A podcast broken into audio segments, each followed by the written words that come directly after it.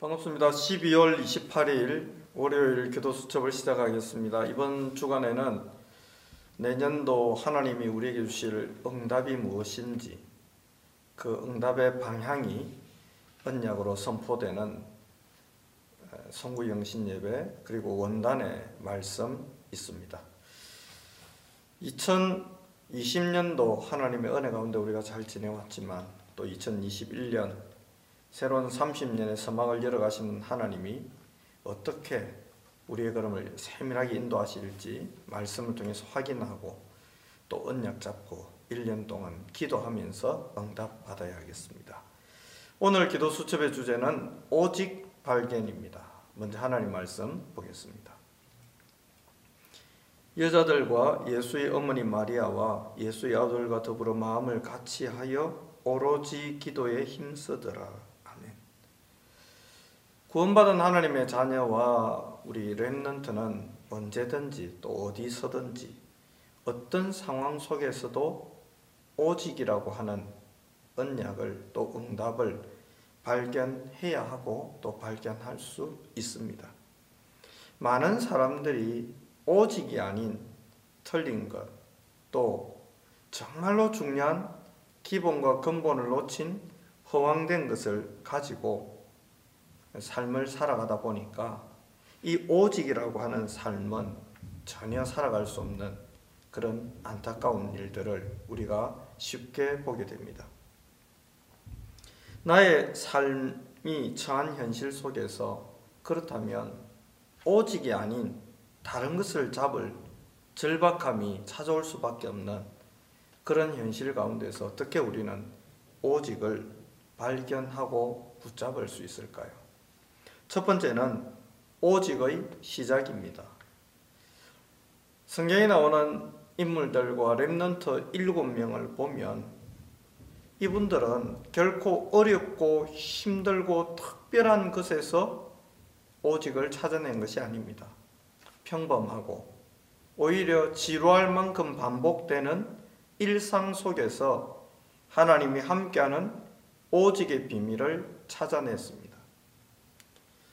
렘넌트 일곱 명 중에 노예였던 요셉은 반일을 하고 노예로서의 업무를 해야 하는 그 상황 속에서 자연스럽게 오직을 찾았고요. 다윗이란 인물은 양을 쳐야 하는 그 당시에는 목축업을 하는 사람들이 동네 굉장히 많았기 때문에 평범한 일을 하는 일상 속에서 오직의 언약을 붙들고 체험하다가 골리앗 앞에 섰고 전 세계 앞에 살아계신 하나님과 자신의 존재를 나타내는 세계복음화의 서막을 여는 위대한 축복을 받았습니다. 저와 여러분은 이처럼 저와 여러분에게 주어져 있는 평범한 일상 속에서 얼마든지 오직의 비밀을 발견할 수 있습니다. 다윗은 여호와가 나의 목자라고 고백했고 요셉은 여호와 하나님이 나와 함께 하신다고 고백했습니다.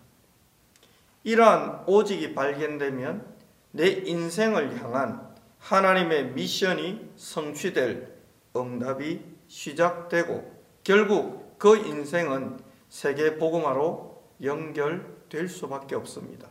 두 번째는 오직의 결과입니다. 어떤 현장에서라도 오직을 찾아내면 반드시 오직의 결과가 오게 되어 있습니다. 이삭이라는 사람이 오직의 응답을 언약을 양을 치고 곡식 거두고 또 우물을 파는 그 현실 속에서 찾아내고 나니까 하나님은 근원을 또 백년의 응답을 얻을 축복을 주셨지요.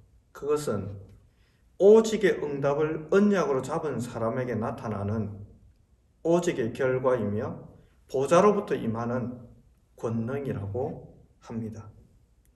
위에서 내리는 권능이기 때문에 사람이 막을 수가 없습니다. 사단이 방해할 수가 없습니다. 하나님의 절대 권세와 능력이 그 현장에 임하기 때문입니다.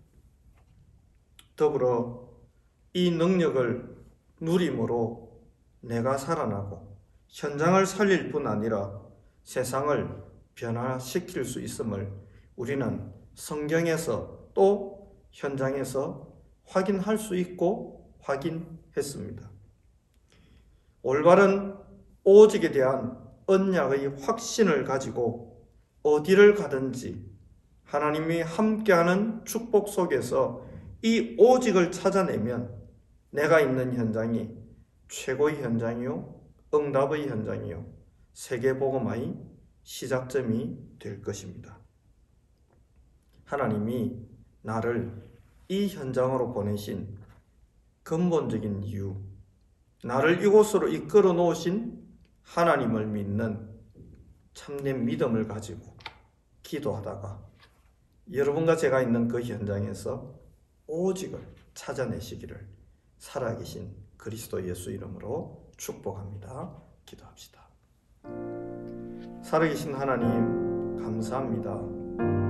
하나님이 우리에게 주고자 하는 오직의 결과를 통해 세계 복음화 되게 될 것인데 그 응답이 올 수밖에 없는 오직을 찾아내도록 하나님께서 우리의 어두운 영안을 열어 주옵소서. 다친 마음을 열어 주옵소서. 감사드립니다. 살아계신 예수님의 이름으로 기도합니다.